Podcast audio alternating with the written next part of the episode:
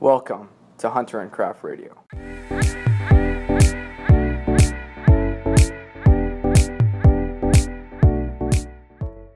Hey everyone, hope you all had a great holiday. Thanks for tuning into another episode of Hunter and Craft Radio.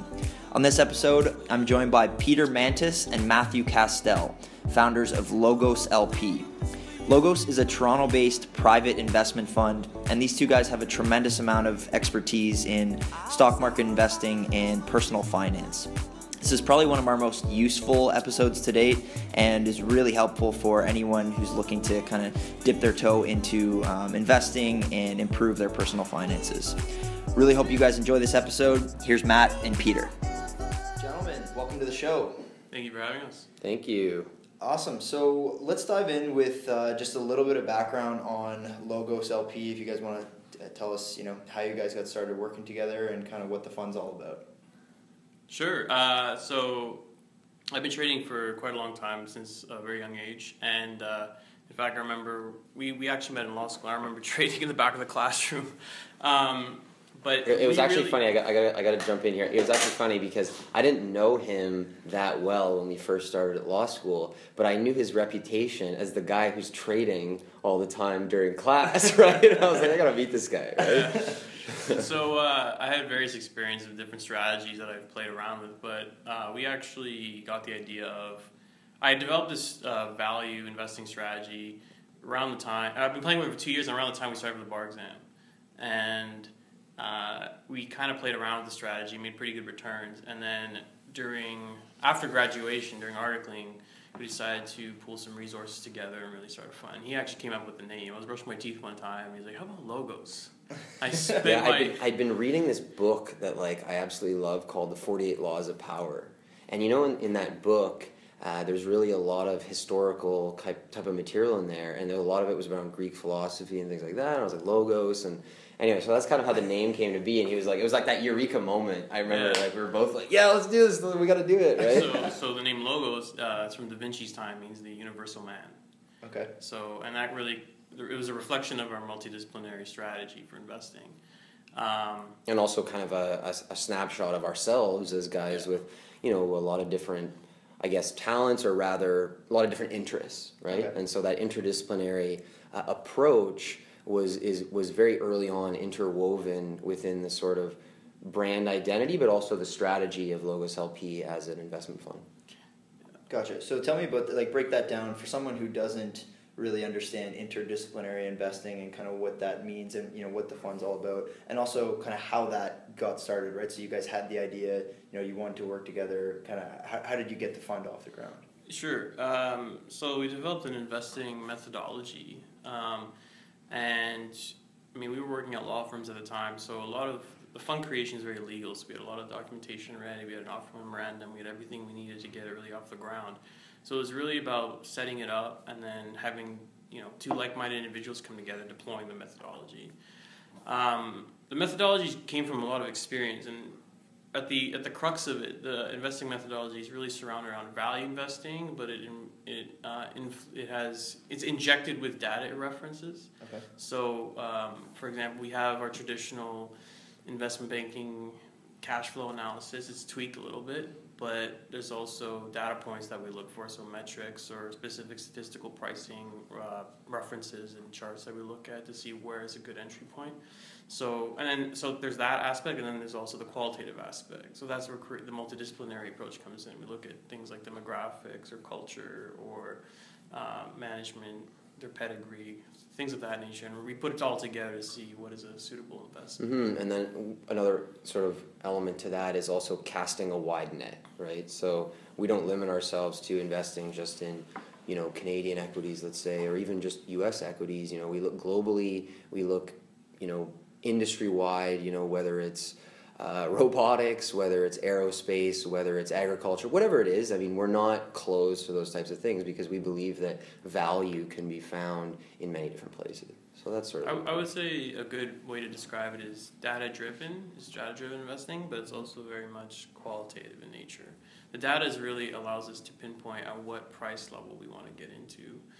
But there's also other qualitative factors ab- above that. Because if you just look at it in a vacuum, you're going to get in a value trap and the investment may go nowhere.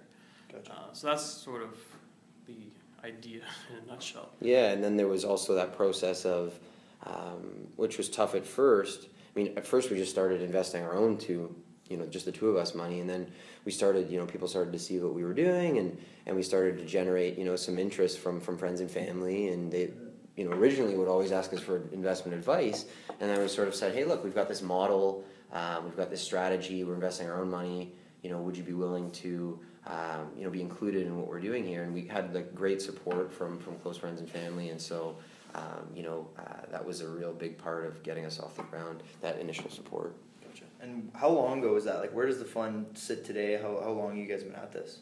So we started uh, the, the actual fund uh, it's March 2014. Okay. Um, and our, where we are as a fund, so since then we've tripled our assets and we're compounding at around 20% a year. So that's kind of the performance and where the fund is today.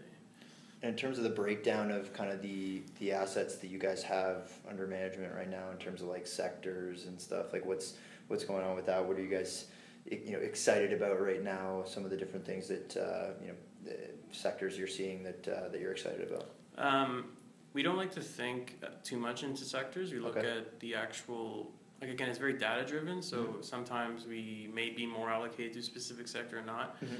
But right now we look at specific metrics like how much cash flow is generated from sales, free cash flow, what's the gross margin, you know, is there any technical or statistical boundaries that it's breaking in addition to those metrics? And so we have a wide range of names. Mhm. Uh, at any point in time, we may have more. We may have as little as eight names, or as many as fifteen or twenty. It's very somewhat Yeah, just to give you an idea. I mean, maybe you want to just give one name that we sure. like a lot, Sure. So uh, just as an example. one name I like a lot is uh, Grupo Aeroporto. I forgot the name. Del Del Savia. Yeah, it's a Mexican- ASR. It's a Mexican Mexican. company. So basically, they run Mexican airports. Okay. Uh, they run. They have a monopoly basically on the Cancun airport, and so this thing's a cash machine.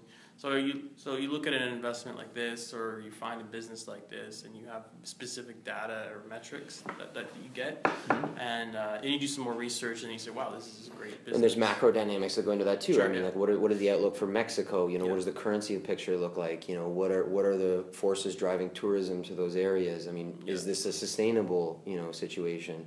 Um, you know, what's what's management see in the future in their own words, right? Like these are the kinds of things. So like, what's the history of closely- capital allocation, or the demographic trends, or the cultural trends?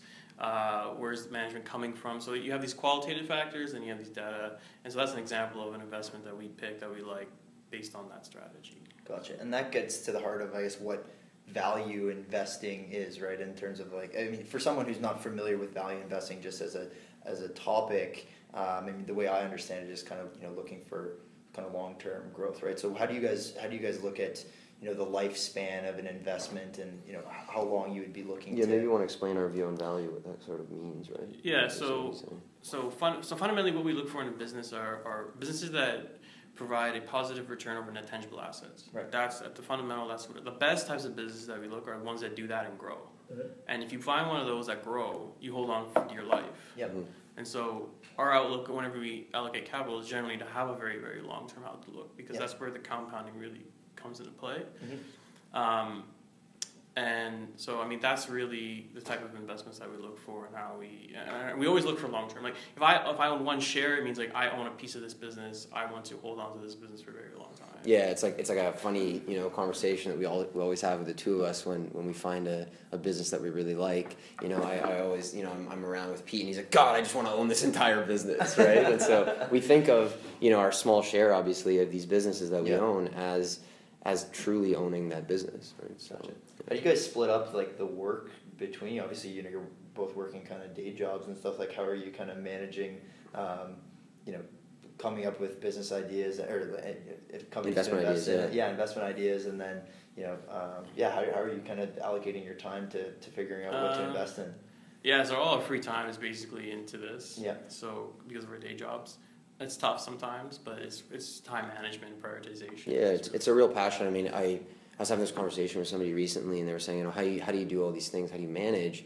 And I think you can condition, it, the human mind can condition itself to really be successful at, I believe, you know, a couple of things, right? And and and to be able to always find time for the things that you value most on a personal level, right? And so we've been allocating a lot of time to this ever since we started, and even before that. You know, as Pete mentioned, he's been investing for a while. I've been investing for a while before that, and so we always were doing other things. But I mean, this this is something that we see as you know adding a lot of value not only to our investors but enriching our own lives as being able to learn about all these different businesses it's, it's so much fun Yeah. right? it's not only something that we we enjoy you know on a making money level but it's also just something so enjoyable to learn about these businesses and and uh, it's all part of life's journey as well that that sort of you know we learn in our in our day job so to speak but we also use different parts of our minds and and actually use some elements in our day jobs to, to really help us with with evaluating these businesses in a in a more holistic way. And so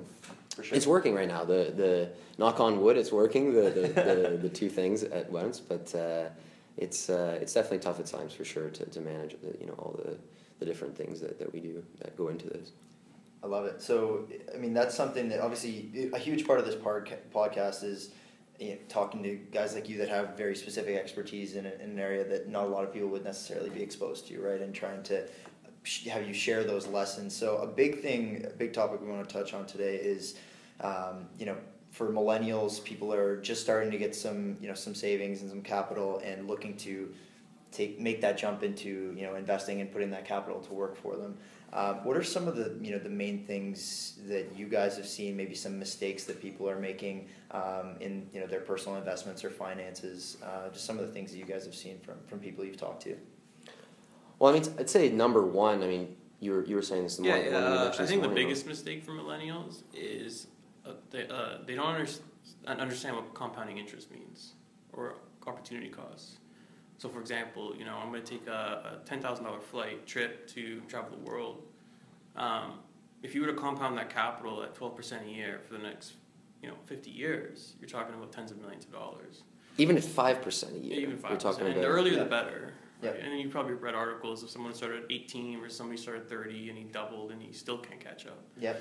Um, so under, understanding that fundamentally is really really important, and that's that's that's how every wealthy person has built wealth through a vast amount of compounding. And time is the friend of the, the investor, right? So for example, Warren Buffett's worth 60 billion. People don't really really understand that he made 99.9 percent of his wealth after the age of 50. right? So- Because it's the snowball that really gets Yeah. big, big, big, big once you're down the line. But that depends on how early you start, right? So so uh, so for millennials that have the sort of mentality of I want to live in my twenties, save in my thirties, you know, retire at sixty, uh, that's that's that's the biggest mistake. I would So- say. so I if you think- want to build wealth, I think that's- too, what goes hand in hand with that is just the number one mistake I see is just not having a plan. There's, I I find that with most millennials that I talk to, and I'm in that category, right? Yeah. You know, they're often like, "Oh, Matt, like, how do I get started? What do I do?" And this and that. And I'm like, "Okay, well, what do you spend on a monthly basis?" I mean, some people don't even know what they're spending on a monthly basis. You know, they're not actually keeping track of their fixed costs you know, of their, uh, you know, free spend money, you know, on, on, a, on a monthly basis, and, and even just tra- tracking that. I would say that's the first place to start, right? Is Yeah. knowing what you spend, knowing what your life costs, and um, you know, even just distinguishing between an asset and a liability. A lot of people I find it's actually really don't really understand that, and um, they don't identify short. Medium and long term goals, right? I think that you know this guy's got a whiteboard in his room that he identifies that stuff on, right? Yeah. You know, I, I keep a journal, and I, I, I that's really sort of a tip that I would really uh, encourage people to to do is to really start just you know forget about making millions in the stock market just Yeah. start even just keeping track with what you're you're spending and then setting up those short medium and long term goals like we think of running our lives like a business like Sure. what is the business of peter mantis the business of, of evan and the business of you know matthew castell like what are you doing to, to maximize your returns on all the things that you do we're not just talking about money here right we're talking about any goals that you want to achieve, right? And so for us, at least, I think it's really helpful to think in terms of your life as a business, short, medium, long term goals. Yep. Um, so anyway, that's uh, that's one.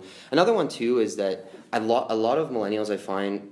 And I, I, this isn't just millennials. I think this is everybody. We're all kind of guilty of this at times. They react to all the noise there is out there, right? The sensationalist news media always putting out fear uh, or euphoria, right? Either way, right? It goes both ways. And, and so what goes hand in hand with that is panic selling when everybody's afraid and panic buying when everyone's getting greedy and saying things like, you can't lose, You know, this is a, a sure thing, right? Anytime you hear those types of things, pause, reflect, and ask yourself, well, well, is this really what I want to be doing, right? I think that that's one that we're often uh, guilty of. And then another thing too uh, that I see, uh, which happens a lot, is sort of ignoring valuation, right? I think that a lot of you know young investors say, "Oh well, you know this is a great business. I use the service. You know Yep. Facebook's great. I love it. I use it all the time.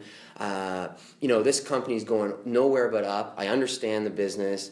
I I, I uh, you know I've read a lot on it. I, I think that they're doing really cool things, but they're not aware of, of, of this reality that price is extremely important when choosing an investment, right? You know, as Warren Buffett said, um, you know, you can buy a great business at too high a price, and that's going to be far less interesting than buying a mediocre business at a low price, right? These are all things to, to like. The quality of a business and the price are two things that go hand in hand when you invest. That is so so important, right? So I would say that understanding sort of the basics of valuation and and, and being at least attuned to that is Yep. something that a lot of millennials are not sort of aware. Another thing too that I find millennials sort of make the mistake of and is sort of this this belief that it, stuffing money under your mattress. This goes back to compounding, right? You gotta get in the game at some point, right? And and so this this idea of timing the market, like, oh, I'm gonna wait and see, or you know, the stock market. I don't know if that's if, I'm comfortable with that, or or you know, I, I I don't know if this is the right time and things like that. I mean, you gotta think long term when you invest, right? And so, you know, Warren Buffett, all these all these people will tell you that, you know, getting in at some point matters in quality businesses, right? Like there's going to be ups and downs in the market. I think of it as like a graph, right? Mm-hmm. You have a graph here, you see a line going up towards the top of the graph, and the stock market's probably going to go from, you know, where you start and where you'll end. It'll be higher, but yeah, it's to there's going to be blips and, you know, volatility whatever, but at the end of the day, getting in somewhere and starting is really important, right? Like stuffing things under the mattress is not going to help you achieve your financial goals, you know, depending on what they are, right? Okay, let's dig into that really quick too before we lose it. Is that getting started is the hardest part for so many people, right? Obviously, you guys are super savvy. You have you know all of your accounts set up, and you're you know you're very entrenched in this this financial world, right? But for some, I know we want to talk about you know robo advisors and those types of things, but let's let's lay that out right now so so people can have a little bit of a framework. What are the key things that I need to have in place? I, I want to start investing tomorrow. I've got you know five grand. I've got fifteen grand uh, that I want to start investing. Uh, right. Give me give me some of the like the the accounts. I know there's the TFSA. There's a brokerage account. Different things like that that I need to have in place. So basics. Okay, so Yeah. um, the first thing I would say is uh, what's your goal? Yep. So let's say for everyone it's retirement or wealth building. Yep. So once you have that, the probably the best one for the novice is a TFSA because you're going to earn an extra two to three percent tax free. Yep. Uh, and that really adds up to the end. So if you have that or another like a margin or cash account, or just a regular brokerage account, you go to a local bank, you can open it. They'll open it for you twenty minutes. Um, that's all you really need, and then you just transfer the money from your checking or savings to that account. Um, so that's pretty much it. Uh, if you want to start investing, uh, when it comes to actually picking the names, what you Yeah. want in your portfolios, that's again, again depend on your goals. If you're looking at building wealth, you're looking at stocks and or equity, Yeah. not stocks, equity. So that could be that could be a REIT, that could be which is equity in, in real estate, or Yeah. it could be uh, in businesses. Mhm. It could also be uh, in ETFs or, or fund exchange traded funds, They're like mutual funds, but on an exchange, much more Yep. liquid, less fees. Um, so for people who are not as savvy or just kind of want to set and forget it, we always recommend indexing. Yep. Just put in a Vanguard S and P or Vanguard Total Return or even the Vanguard Consumer Staples and let that ride. You're going to generate roughly eight to ten percent a year plus dividends. Um, if you have a short, more shorter term goal, like you like to buy a house in ten years, twenty years, have a little bit of mix of fixed income. I would recommend. I mean, obviously, talk to your financial advisor, like Yeah. get someone to talk to and, and have some advice there. But uh, it's really going to depend on the goal that you look for.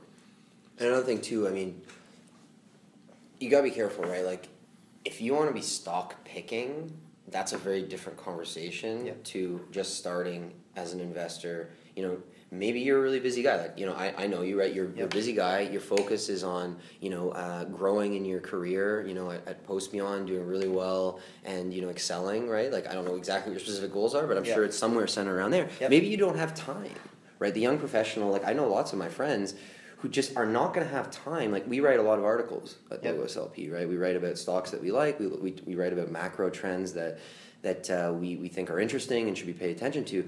But I mean, is you know is it? I think it's probably too much to ask of you know your average person to to want to actually learn everything there is to know and become a stock picker. I mean, Yeah. I Let's put it this way. So Warren Buffett, when he dies, he wrote in his will that Yeah. when I die, I want to uh, have my wealth i- invested in the S and P 500. So in other words, what he's saying is that he does not trust the brain trust of his estate to stock pick. and, and that's and that's it, right? That's bang on because all the statistics show that being able to beat the market. Because let's be clear here: to to invest and pick stocks, there's only one reason to do that, and that is to be above average. Yeah. Right. And if you don't believe you're going to be above average, and the statistics show that you're, you're probably not going to be above average, the Yeah. chances of being an above average stock picker for any consistent period of time are extremely low, right? And so having, like, knowing that, I would say that for most people, you know, young people wanting to get in the stock market the first time, I think that indexing is really the right way to It's go about really- it, right? really- And so, you know, if you have an interest in stock picking and learning about businesses, maybe allocate a small portion of your, Yep. you know, let's say you have your five grand or whatever. Maybe you do four thousand in in uh, indexes, and you, you take that one thousand and you want to pick some stocks, right? That, Yep. it's up to you, but I'm saying that, that I would probably say that that would be a more wise way to go about it rather than, you know, trying to do your own research or listening to tips and reading the news and you know talking to us or whatever it is and being like, okay, I'm just going to buy these stocks and allocate my entire nest egg to those things. Go ahead and do that if you really want to enjoy and, and you have a passion for investing or you really want to learn. I, yes, but Yep. I would say for the average person, that's probably not the case, and it's probably not the smart way to do things because most people are who are going to try and pick stocks like that may just get discouraged in the next downturn in the market because it's coming, right? It's definitely going to come. The question is, is you know, are you in the right mindset? Maybe already here. It may already be here, right? So, Right. and the other thing too is uh, make sure it's low cost because Yeah. fees eat up a lot. Like Vanguard is the lowest from my research. Yeah. BlackRock's not bad, uh, and don't trade.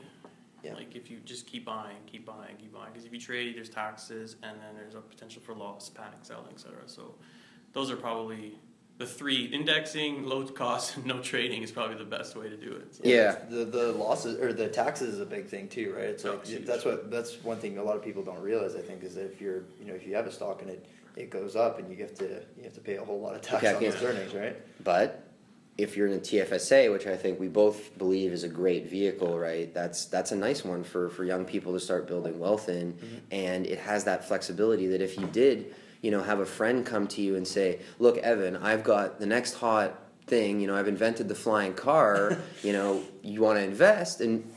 Maybe that's interesting to you. Maybe you want to invest. At least you can get out of your TFSA. With the RSPs, it becomes much more complicated to do those types of things, right? Yeah. There's when should really I be when should I be starting an RRSP in your opinion? Um, I don't really like RSPs, and I, I, put it simply, you're converting a very very favorable tax rate to a not so favorable favorable tax rate Okay. at a much later age.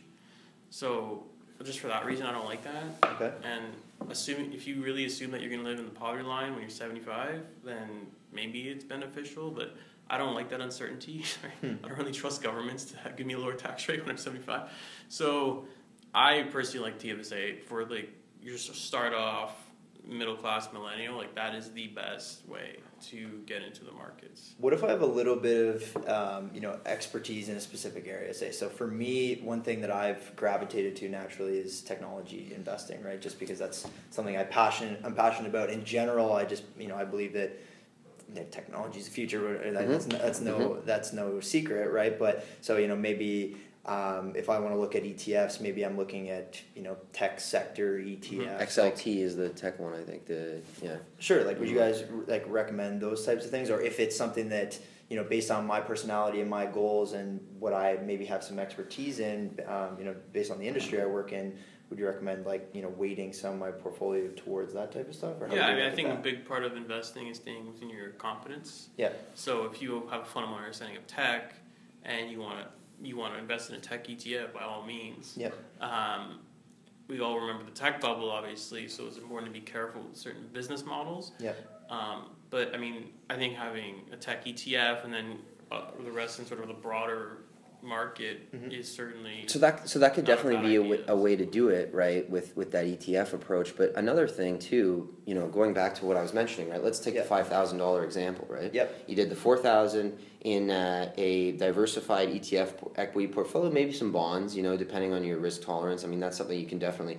Uh, on the BlackRock website, there's a really cool. Um, you know, maybe we can link it in the post. There's a really Yeah. cool um, interactive grid which allows you to basically uh, answer a couple questions and then it'll kind of spit out uh, an ETF based portfolio with their ETFs in it based on the, the way you answered those questions. I mean, very rough estimate, but it gives you an idea of what you know a portfolio that would be suited to your risk profile and your your long term goals. The questions are pretty good. I've taken the test and I had a look at it just because I was curious. And uh, you know they, they created a portfolio for me that actually made a lot of sense. And so I would definitely recommend that. We can we can uh, link to that in the post because I think it's definitely whether you're going to invest or not. I think it's a good exercise just to get you an idea of what your portfolio would potentially look like on an ETF basis. Is that similar anyway- to what Wealthsimple would do? Yeah, so Wealthsimple would definitely be doing. Uh, so the only difference is with that BlackRock thing I was mentioning, you would just go and buy those those Yourself. ETFs in that. Uh, they would e- they even give you the allocation like down Yep. to like the, it should be thirty percent this, twenty percent that. You just go do it yourself rather than paying a fee to Wealthsimple to not only um, you know put you in those things but manage it for you kind of separately on their own platform, which you know I think is there's value there. I think that there's something to be said for uh, handing your money over to somebody else. Like some people are quick on the trigger, like we mentioned, right? They're going to buy in panic, they're going to sell in panic, and they're typically going to underperform, you know, if- in that kind of a scenario. And so, you know, handing it over to an organization like that, that's probably going to perform very similarly to other index funds. I mean, it's all basically the same, right? So, uh, you know, the level of service might differ between, you know, the different robo advisors, but I think that um, the returns are probably going to be basically the same. I read an article on Seeking Alpha about this that the guys have been tracking um, robo advisor performance for a while, and it was pretty in line. They're all basically the same. And so, uh, no, I think that that's a great avenue to do it. But just jumping back to the original thing when you mentioned, should I invest in a sector that I have an interest in? I, Yep. I encourage that a lot because I think that if you have a personal interest in something, like why wouldn't you, you know, further that passion in your investing ways, right? But again, mitigate the risk by keeping it at a sliver of your portfolio that's manageable that you're willing to suffer losses in potentially, right? Yeah. If you're picking those stocks. It's different if you just took the tech ETF, but you know, we've had discussions before and I know you might want to, I don't know, buy LinkedIn stock or Facebook or you know, these companies that you really think have a bright future ahead of them or that you've actually done research on because you, you're fascinated by their business models. Yep. We really encourage that because it, it's put like set the return aside for a second. I think you're going to grow and learn a lot about business if you become um, uh, interested, or rather, uh, you know, make it a practice of looking at the quarterly reports of these businesses that you like. You're going to learn a lot, right? Yeah. Or you listen to the earnings transcripts. You listen to the CEOs talking about, uh, you know, how the quarter has gone, where the what direction the business is going. They answer analyst questions at these uh, these um, presentations, and it's it's fascinating, right? So if you want to go and do your research, which I'd advise you to do when you buy stocks, right? It's Yeah. not just oh LinkedIn's a great company, I'm going to buy it, right? Uh, you know, do your research and yeah, definitely allocate a small amount if that if you're comfortable with that to to those types of things because as you said, you've got a passion in and maybe you do have an insight that that other people don't have into that, right? And so to give you an example too of that, there are certain businesses that Pete and I have come across that may for some reason have caught our eye, but then we do our, our research and our diligence and we're like, I don't really understand how these guys make money. I'm not comfortable investing. Yeah. That happens. Even for ETFs, we, I would even say be careful. Like, for example, Fidelity came out the other day. They're slashing half their valuations in Snapchat and Uber because they invest, or it's a tech mutual fund Yep. ETF that invests in, in tech stuff. Yeah. So they're slashing Snapchat by a quarter, or Uber, Airbnb, Slack, because they're big investors in these funds. Yeah. And so these funds are going to get big withdrawals, they're going to get big losses. So be careful when and that's broad. like you're Yeah. talking about Yeah. a huge sector of tech. And so to give you an idea too, right? I, I actually own a couple of ETFs in my personal uh, portfolio, and you know, and in some of my parents stuff as well that I help to help them with, with with managing that. And I always, and Pete, I know he does the same thing. We always look very closely at the ET. We go to the ETF website and we look at the exact holdings of the fund, what the concentration is in each holding. You know, uh, because they're not all created equally, right? Especially those sector, um, the ones that are supposed to mirror like the healthcare sector ETFs and and whatnot. There's a lot of offerings out there, and they're constantly increasing, you know, on a daily basis. And so, uh, I would definitely recommend, uh, you know, obviously paying attention to the fee you're going to pay, but really having a look at what's in there.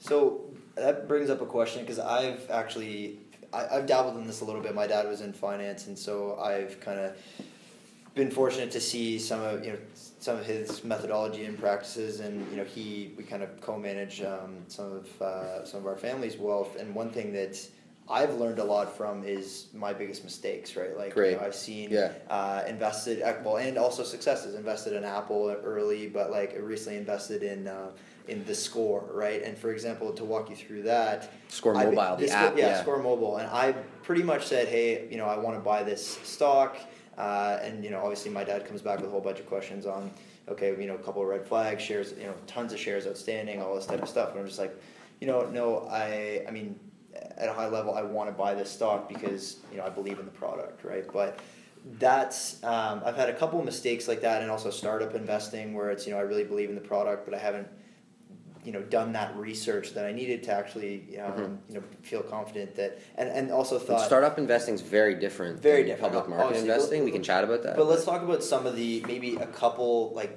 key mistakes that you guys have made or things that have stood out where it's uh, you know something you screwed up on, maybe yeah, you lost and money. you know, we we've definitely made some mistakes. We've Yeah. had some wins, made some mistakes. I mean, that's the ongoing. Warren Buffett would say say that he's publicly said that he's made mistakes on like Tesco was a big mistake that he publicly admitted was you know something that he invested in that was just improperly done, right? Yeah. So yeah, like every you're gonna make mistakes. Yeah. It's- it's if you don't make mistakes, you're not human. yeah, Uh, so, I mean, some of the mistakes we made were in sense of the valuation was good, the reports were the you know annual reports were good, the business looked good, everything looked good.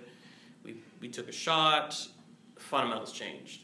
Something happened. Uh, there was a change in the business model. There was a change in um, the specific uh, implementation of their strategy, and so you see a decline. Mhm. Um, sometimes you have, and also, what may be classified as a mistake is really when you sell. So sometimes you may be down.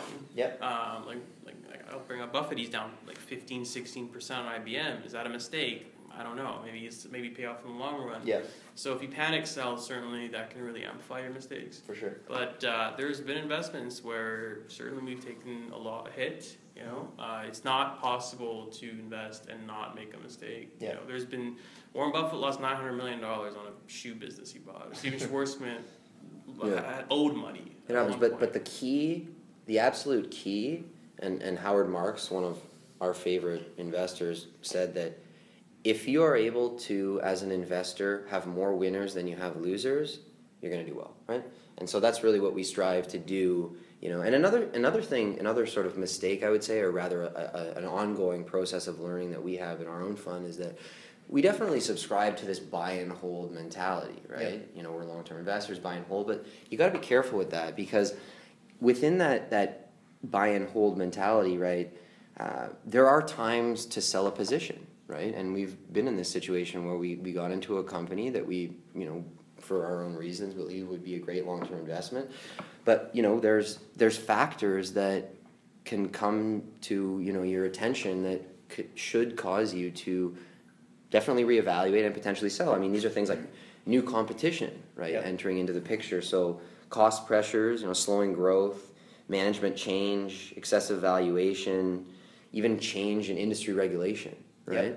for sure. Um, you know, I even I think for us though the biggest mistake is because we do a lot of homework, we read a lot. Yeah. So the, the, really understand like you're putting your entire soul into researching something. So for Yeah. example, you research the score, Right, You yeah. put your you're like this is this is a good investment, and then something happens, and it and it doesn't come to fruition, and you, you're like, oh my goodness, you have to all my divorce work is your gone. your kind of uh, the the mental emotional investment that you've put into something, and I think that yeah, right on on the. Uh, as time goes by and you're seeing these things change, right? Like you know the, the factors that I mentioned, you And I'm have sure, to like- really divorce yourself from it to a certain Yeah, extent, right? and I'm sure when you research a score, for example, you realize the competition, you realize all the you know the re- environmental regulations or whatever it is, but something just maybe didn't click over a quarter or over a specific strategy implementation, and so sometimes that can hurt your position much faster, and what you do at that point is really going to make us uh, really create your profile as an investor. So. Gotcha. Um, so let's talk a little bit about you know if I want to take that next step, I want to go from you know okay I have maybe uh, you know an ETF portfolio, kind of just getting started. Maybe I want to take that next step. What are some of the best you know resources that you would point someone to? You mentioned like the the BlackRock site and, and you know some some books, different things like that that you would want to. If I want to start doing a little bit more research and say if I'm allocating ten percent of my portfolio to doing some stock picking and stuff, what's some of the best ways for me to learn? Um, you know how to evaluate a company, right? Like depending on some of the some of the core factors that you guys really care about. Um, how do I kind of get started? Sure. Um, I mean, a lot of people read your well-known books like Intelligent Investor or Peter Lynch's How to One Up Wall Street, all those ones. I think uh, one of my favorite books to read is Outliers, or rather Outsiders. Okay. Uh, it profiles Who, exceptional who's the author on that again? I Outside. forgot who the author was. Outsiders. Okay, we'll we'll Outsiders. link yeah. Well, it's uh. So it really shows how. What are what is the characteristics of an exceptional CEO? Okay. So how do they create value? Yep. And so that, you, that you, from there you'll get to understand the qualitative factors in creating what is what is a good CEO, is a good manager, what's what is value creation. Makes for a more interesting read too than Yep. just going through financial.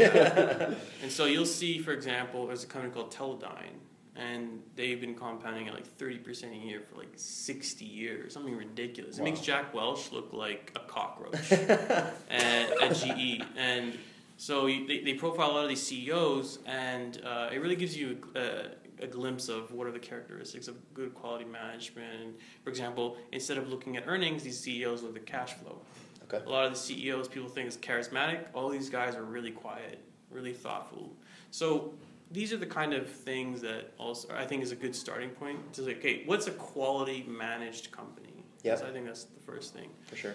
Um, another book we like is uh, The Most Important Thing by Howard Marks. It's that's my all-time favorite I investing. think It changed my life. Changed my life. Not just, I think that's It's good book, not just for investing, I think for life. It's, Yeah. it's For funny. life, that we, is- we actually get together before we do conferences or write articles or anything like that, or even have chats with people, you know, of, of importance. And we're always like, okay, well, let's go back to the Bible. We go, we just review. Let's go Yeah, back. it's, Bible. It's really the Bible just for life. It's just a Like, great It's just incredible. Uh, and then if if you really want to dive down in valuations, um, any accounting textbook. I think accounting is the language of business. Mm-hmm. Uh, Equity Valuation by Jen Jan Big is really good. I like that one. Um, uh, corporate uh, bonds and by Moorad Choudhry is really good. It gives you a glimpse of how to analyze cash flows and different structures of investments.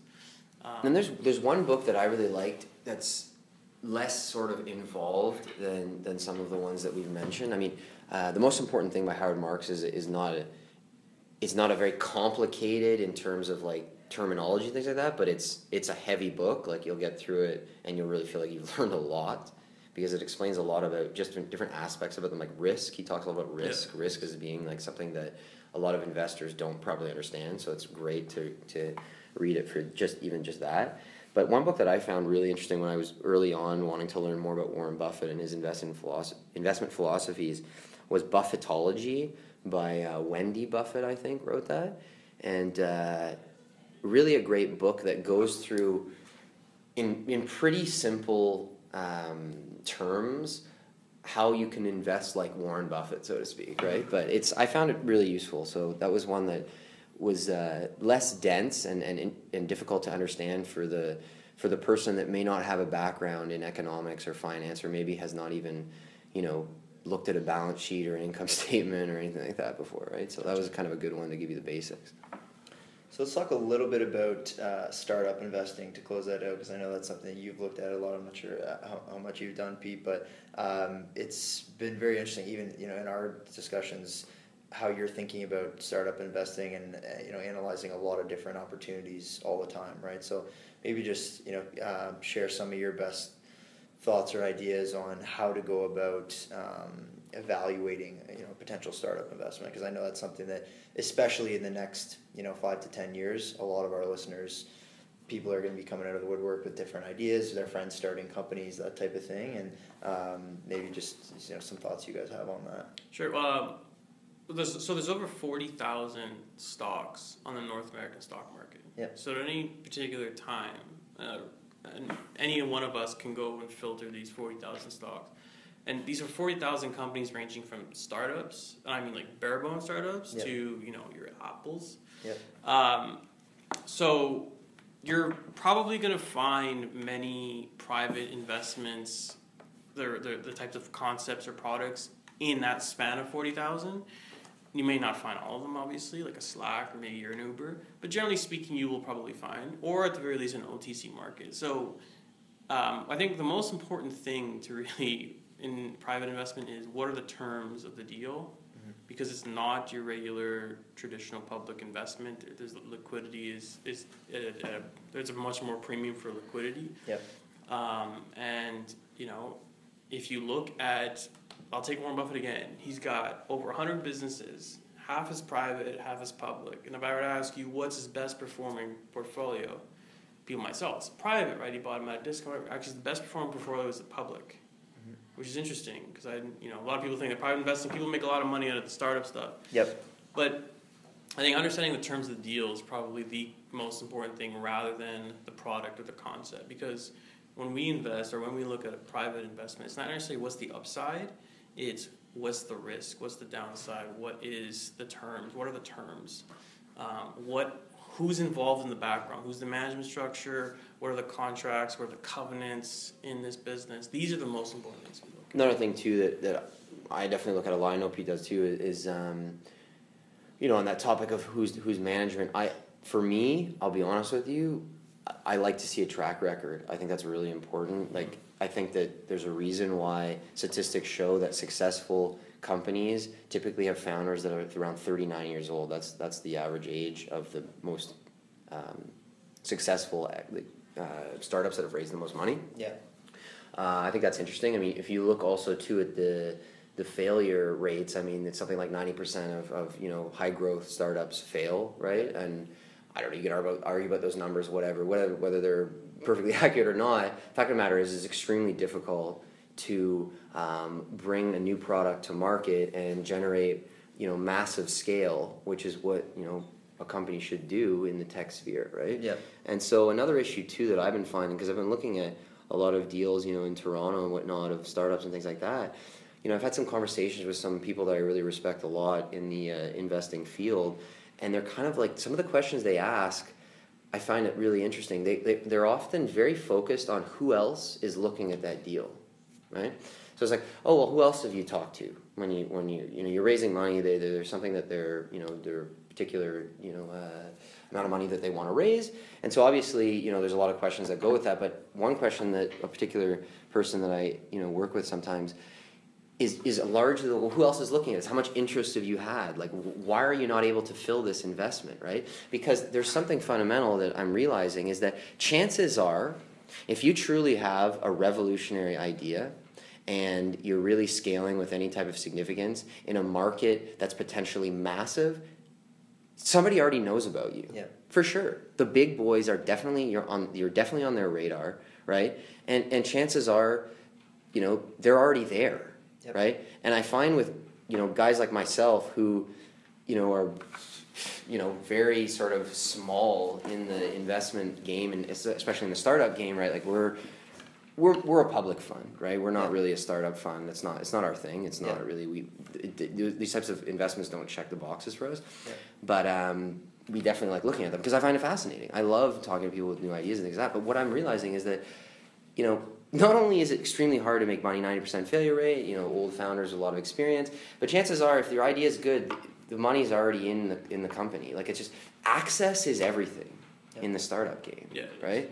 Access is everything, and so chances are, you know, the guys that I've seen making real money in angel investing or even you know early seed you know investing and and you know even Series A and things like that they're people who have incredible networks, right? Like unbelievable networks. It's the old boys club, you know, it's it's access. Yep. And so for us, all of these factors, you know, taken into what Pete said about what are the terms, we're not really going to see a lot of interesting stuff, you know, in terms of the networks that we have and things like that. So, um, you know, one particular company that I invested in, a SaaS company, you know, is doing quite well. But I mean, that's just you know, I had a relationship. Yep. You know, it was, there was a, there was an access element to it, right? And so, you know, just like there's luck in uh, creating an incredibly successful startup, right? Right place at the right time. There are certain you know factors of luck. You talk to a lot of founders, and they will admit that there's been a certain amount of luck in it. I think that that goes for successful startup investing to a certain extent as well. It does play into it, I think. So that's sort of our Yeah, and so uh, like we we work in tech as well in our kind of main roles, and the company I'm at, we have full time analysts uh, researching startups in our in the com- Full-time. landscape, Yep. and they write reports, Yeah. and so uh, if we they have a pretty good pulse on what the the market is, Mhm. and this is not a massive, not a Microsoft or anything, but uh, it's pretty well known what the landscape is for a lot of the startups. And again, access is everything. Like if you're Marc Andreessen, you're gonna get access to Yeah. everything. If you're gonna get Slack, Uber, you know. Yeah. And so uh, we just haven't had the deals that are just interesting. We've had one maybe or two deals that have that been have been like people doing cool stuff, but we just didn't think the terms were right, Yeah. or that it just didn't tick the boxes for us, and, that, and that's that's really the, the fundamental aspect of it. But I want to say one thing about you know sort of the future and and some an interesting observation that I've been making in the startup scene, and this is particular to the the fashion uh, side of things. So. Um, you know, I was I was reading this really cool article about um, what kind of startups are going to happen in in the fashion arena. Like, are, is there going to be another Under Armour? Will there be another Nike? Will there be another Lululemon? Will there be another um, what's another fa- big fashion brand, Burberry, or whatever it is, right? And Yep. and the point that was being made was that probably not, but that's okay. And so I want to take that point and bring it out to a larger point that I want to make about what I'm seeing in the startup ecosystem, is that I think that everyone's so focused right now on making the next Uber, right? The raising, you know, billions of dollars and and you know capturing massive markets, and you know I think that we're probably going to move actually more towards a a, a world where you're going to see increasingly uh, niche focused companies that will get to maybe 20 million in revenue 30 million in revenue but basically plateau at that point because it's going to be too hard for them to move into more broad markets. They're going to become it's going to be this sort of patchwork quilt of of, of founders and, and companies that are able to really execute well in, in one vertical, really uh, serve one customer base extremely well, and, and they'll just stay there, and that's okay. And, and I think that that's actually kind of an interesting development, right? I think that that's a move away, and that's why you're seeing a lot of um, very large businesses very worried about this because they're saying, well, we can't actually be good in all these verticals.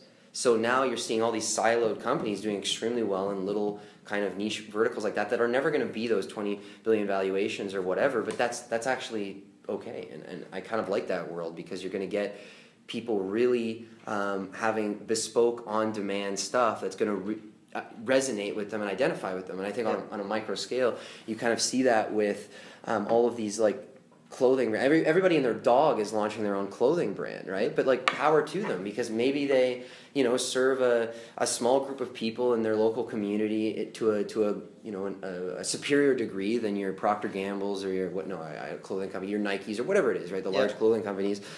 Uh, and I think that that's a different world and it's not necessarily an unwelcome development. Yep. I think it's just anyway point that I've I sort think, of I think 99% of VC investing or startup investing is really about how do I get to the next round. So I want, uh, you know, a 12% interest on my cumulative preferreds and a 6x liquidation value for round B. the one percent is going to be the Facebooks, Ubers going public, and those are going to be in charge by the the elite funds like Mm-hmm. Andreessen Horowitz. Uh, you're not going to see many smaller VC startup investments go on a public exchange unless it's like a Facebook. Because I just think that they're going to top out, like I said, right? And these, they're going to Yep. really hit a vertical real nice, and then it's just going to be like, well, we can't really scale beyond that because we're not a, a platform that everyone can be on, and that's, and that's okay, Yep. right? I think it's okay, but for a lot of people, it's going to cause a lot of pain. I think over the next few years, especially as um, credit markets are going to start to tighten. We probably think, you know, over the next. Well, we'll know on Wednesday if the Federal Reserve raises rates, but. Uh, from what we've been hearing at least and some um, uh, reports that we've been reading there's been a lot of um, murmuring in the in the startup community that money is going to get tighter and it's going to be survival of the fittest to a large extent where people are just not going to be able to scale well, Square like they opened, want, right? know, uh, their IPO is lower than the round C. right and it's it's a down round Yeah, is what now round, what's yeah. going to be happening and and so that's Square. And that's That's square, square. right? So you know, let alone a lot of companies that you know haven't even gotten close to the scale that these guys have and whatnot. So I don't know. I mean, I think that we're definitely moving into a a bit of a, a different uh, credit environment. I think VCs and, and the money holders are going to have more power moving forward, as opposed to a lot of these big startups really held the chips in their hands over the last few years, being able to raise these ludicrous, I think, valuations in a lot of instances. Um, where now, where do you go? They're not going to be bought. A lot of these companies by anybody. They can't do an IPO because there's not really much interest for them because you know your sophisticated investors are saying, I, I don't know where the growth is going to come from. Right? It's, Yep. it's not for me. So and then a lot of them don't even make money. We haven't even talked about that either. Right? There's no profit. It's yeah, just so then you're just looking at terms of the cash burn, you know, increasing quarter over quarter, customer acquisition co- cost increasing quarter over quarter. Like, where do you go? Hmm. So you mentioned like you I see you got this website up with you know Federal Reserve stuff and all the, like how do you guys get um, all of your different information? So I know you mentioned Seeking Alpha in a couple places. Like for someone who's looking to get a little bit more informed, right? Obviously, there's you know they can create their account, set up their you know TFSA and all that type of stuff. If I want to get a little bit more informed, what are some of the best um, you know sites or different So- publications I subscribe to, and then also where can we find? That's that's a that's a great question. I was gonna say like Pete, why don't you say your Maybe routine? I'll- maybe I'll know, what's say- your information Sure, routine, okay, right? so- I'll do so- mine. I'll tell you how I find stocks, Yeah. and then maybe you know. So what I do is because I, I start off with data points, so I use screeners and I run them a dozen times, let's say Okay. multiple times, and then Finviz is the site. Finviz is a good one. That's a good public one. Even Google is not bad. Okay. Uh, Google Finance. Google Finance screeners, and I put a lot of these data metrics, and then I do them over and over and over again. I change it up and I tweak it up, and I have these multiple models going in at once, and then Okay. and I see what are the what are, of the twelve times, twenty times, hundred times that I've done this. What are the what is the one or two, three, four, five, ten names that have come up always? Nice. And so then I take that list and then I do more analysis. I do Cool. like more sort of cash flow analysis and then read more into the management, I read the transcripts, I read the and of that ten or twenty comes down to three to five. Cool. So that's my process. Yep. But that com- but my process comes from years of learning and experience.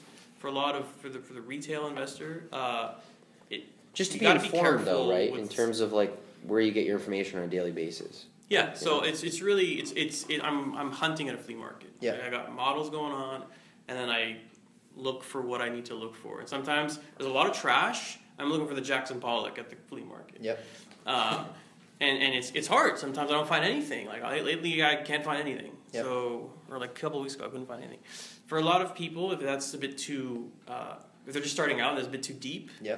um, certain sites, Seeking Alpha is okay. You got to be careful with Seeking Alpha because it's crowdsourced and there's a lot of noise and there are a lot of bears. Well, if they let this guy ride, I mean, it's Like so uh, you just got to get a diverse amount of information. Yeah. Uh, you know, the Street or Motley Fool. Like these are good sites, but Yeah. you got to do your own homework. I cannot. I can't say go to Seeking Alpha. You're gonna find gems. But but but I think But- also what you're sort of asking too is you know what what is my information routine on a daily basis like for for the people listening I would say that sign up to the Quartz daily brief. Okay. Okay, maybe we can put a link in there to that. I find that great on a daily basis. I have stories that are not only on cultural, pop cultural topics, but I have my the, the headlines in business. You know, like merger announced between Anheuser Busch and and Miller and Yeah. whatever, right? Like. Uh, and then very interesting articles, like like thought provoking articles. So I'd say Quartz Daily Brief is one I check out, and also I I, I uh, subscribe to the Seeking Alpha Morning Wall Street Morning. It's called or the Morning Coffee Wall Street Morning Coffee or something like that. It's a daily thing that comes in your inbox. It gives you sort of a little, and, and this isn't crowdsourced, right? This is like Seeking Alpha putting News. out information. It's news, just news. Yeah. So it's like this merger happened. These guys are in talks to do this. This share dropped this price because of you know But I poor think, I earnings. think I think you're well informed investor. I think it's for Yeah. for so stepping back. So the average person, I, Quartz daily brief, fine, but like, I do, I use a Seeking Alpha one every morning. I think that that's useful, even if you didn't look at it all the time. I think that the story we're trying to say here is you're gonna have to do your homework. Yeah, You're gonna have to read. We read a lot. for sure. And then the one, the one other thing that I would highly recommend subscribing to is our uh, weekly uh, Logos LP uh, newsletter that we're gonna start putting out. Uh, usually, we what we were doing before is just publishing our articles to our subscribers as we publish them, and we found uh, after talking to our subscribers that that's really not the best way. What what they sort of were saying, and and you know we really appreciate the feedback is that they just want uh, a weekly you know, maybe a Saturday morning in their inbox with a couple bullet points uh, as to interesting articles that we've read during that week, maybe a podcast, maybe a YouTube video, and then uh, maybe a you know an article or two that we happen to write that week. So we're gonna put that out probably in the new year, and so uh, you know subscribe away. That'd be great, and hopefully you'll have some interesting points in there from from us. For sure. So the website is www.logoslp.com. okay. And uh, you can uh, see our fund at that website, but uh, more importantly, if you click on the blog tab, uh, you can have access to the information that, that we write and then subscribe to the newsletter that, as we mentioned, will be coming out in the new year.